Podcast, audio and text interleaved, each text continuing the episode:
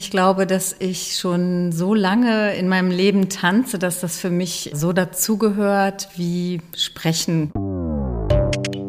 Voices of Dance, der Podcast des Dachverband Tanz Deutschland. Ihr hört Voices of Dance. Die Tänzerin, Tanzpädagogin und Choreografin Gesa Volland hat ein Kindertanzhörspiel entwickelt für Kita-Kinder. Das Projekt ist in der Corona-Zeit entstanden. Während diese Zeit für viele eine Zeit der Pause und des Innehaltens war, war es für sie eine wahnsinnig stressige Zeit. So viel Energie, so viel Improvisation, so viel Arbeit brauchte es, um ihre Tanzschule in Leipzig, die Tanzerei Flugfisch, über diese Zeit zu retten. Gesa Volland hat sich gefragt, ob ihre Kraft reicht, um weiterzumachen oder ob sie doch lieber umschulen soll auf Grundschullehrerin. Ich bin Vanessa Löwel und ich habe mit Gesa Volland im Sommer 2022 in Berlin gesprochen, auf dem Distanzenfestival des Dachverband Tanz Deutschland. Ich bin Gesa Volland und ich lebe mittlerweile in Leipzig und habe Tanz studiert in Köln und in London. In London bei der London Contemporary Dance School, The Place aber das ist auch schon 20 Jahre her, also 2002 oder 2003, äh, so um den Dreh, genau. Und dann habe ich freie Projekte gemacht. Also ich war nie an einem städtischen Theater, sondern ja, wie es so als freie Tänzerin am Anfang ist, tingelt man so rum und macht projektbezogene Sachen schlägt sich durch. Dann habe ich immer nebenbei auch unterrichtet, ähm, habe das eine Zeit lang dann intensiver gemacht, dann weniger wieder. Also es war so ein bisschen Mischmasch und habe dann neben der freien Arbeit auch eine Tanzschule in Leipzig gegründet, die Tanzerei Flugfisch. Was war denn dein Distanzenförderprojekt?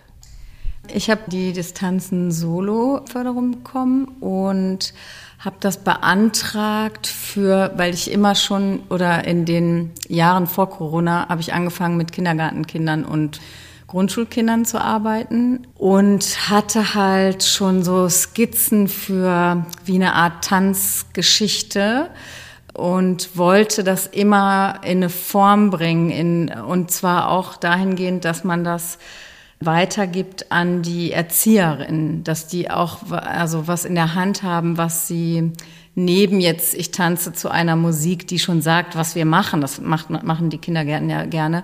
Also was eben mehr in die zeitgenössische Tanzrichtung geht, aber so einen Rahmen hat, so dass es einerseits dem Kindergarten äh, die Möglichkeit gibt, am Ende auch zum Beispiel wie eine Art kleine Aufführung zu machen, weil die das natürlich schön finden, was zu zeigen, aber andererseits eben auch mehr Richtung zeitgenössischen Tanz oder freien Tanz zu arbeiten. Du hast also etwas entwickelt, so eine Geschichte, die du weitergeben kannst den ErzieherInnen, dass die das unabhängig auch von dir benutzen können. Und das heißt, du hast denen so was aufgeschrieben oder einen Workshop entwickelt oder wie genau? Ja, also man muss sich das so vorstellen, es gibt zwei Workshop-Angebote oder Workbooks am Ende. Und die eine Geschichte heißt die Tigerkrallenbande und die andere Geschichte heißt das Zauberschloss. Und in diesem Workbook bekommt man eben als Erzieher in die Anregung, wie man mit den Kindern einerseits das erarbeitet, also auch Fragen stellt. Also es ist nicht, nicht nur, ich mache einfach Musik an und dann mal gucken, und andererseits eben am Ende das auch vorzeigen kann, weil es eben diesen Rahmen hat und die Kinder das auch immer, die, die finden das total spannend und wir haben dann mit einem Komponisten oder ich habe ich hab mit einem Komponisten und Musiker zusammengearbeitet und da haben, das war eigentlich die größte Aufgabe, die Musik zu komponieren und die herauszufinden. Also ich bin dann auch viel, dann war, also ich habe versucht viel mit den mit Kindern auszuprobieren, um das Feedback zu haben. Okay, wie lang darf das Stück sein, wie schnell, wie lang ist die Pause. Und da haben wir immer wieder, es ging immer wieder drei Schritte vor und zwei zurück, weil ich dann festgestellt habe, nee, das geht nicht, die, das ist zu lang oder das ist zu laut oder und dann mussten wir wieder, sind wir wieder ins Tonstudio, haben das neu aufgenommen. Genau, ich habe auch selber es eingesprochen. Ja, das war aufregend. Also man hört, das ist wie ein Hörspiel, ein Tanzhörspiel könnte man es auch nennen, mit einem Workbook dazu. Und klappt.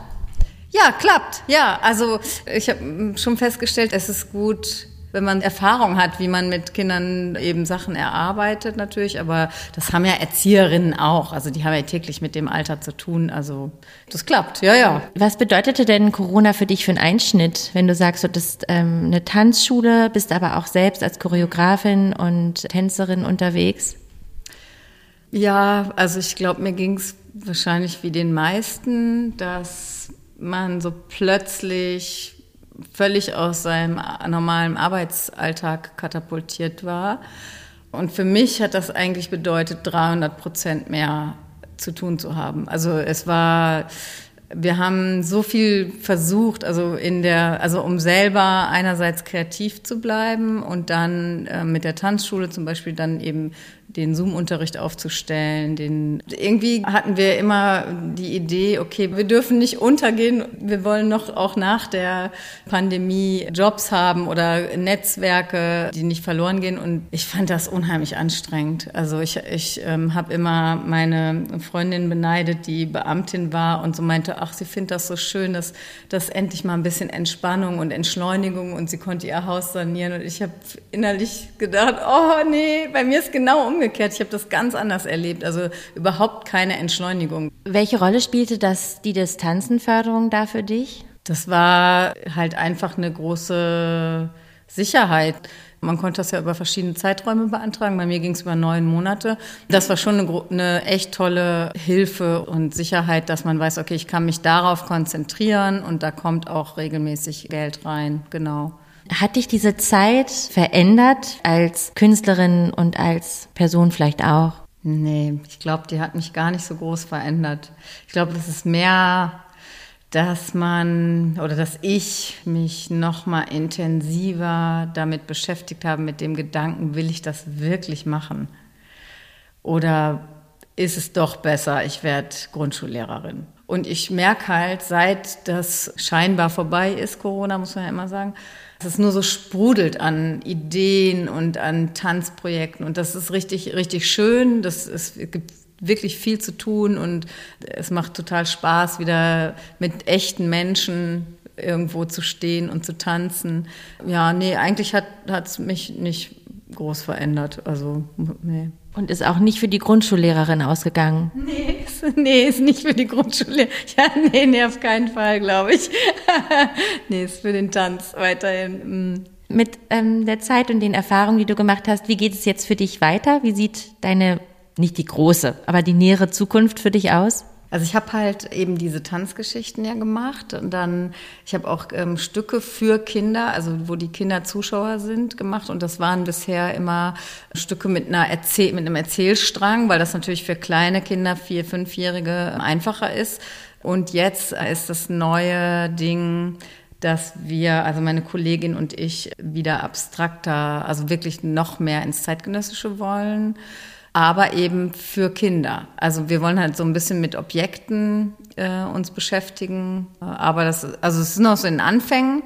Wir haben so eine Idee, so ähm, dass wir das Stück Baustelle nennen und dass die Kinder auch, wenn sie schon reinkommen, dass man mitbaut, den Theaterraum baut und sich eben mit Materialien auseinandersetzt, ähm, tänzerisch, äh, aber auch haptisch. Und das ist jetzt gerade so in den Kinderschulen. Darauf freue ich mich auch schon richtig, dass das, wenn es losgeht.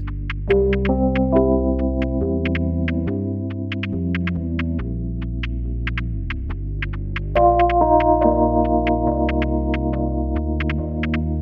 Seit dem Sommer 2020 unterstützt der Dachverband Tanz Deutschland Tanzschaffende mit dem Distanzen-Programm. Über 2000 wurden bislang gefördert. In diesem Podcast erzählen wir ihre Geschichten. Ihr findet uns auf der Internetseite des Dachverband Tanz Deutschland und auf allen gängigen Podcast-Plattformen. Ich bin Vanessa Löwel und dies ist eine Produktion von Studio 3. Voices of Dance der Podcast des Dachverband Tanz Deutschland.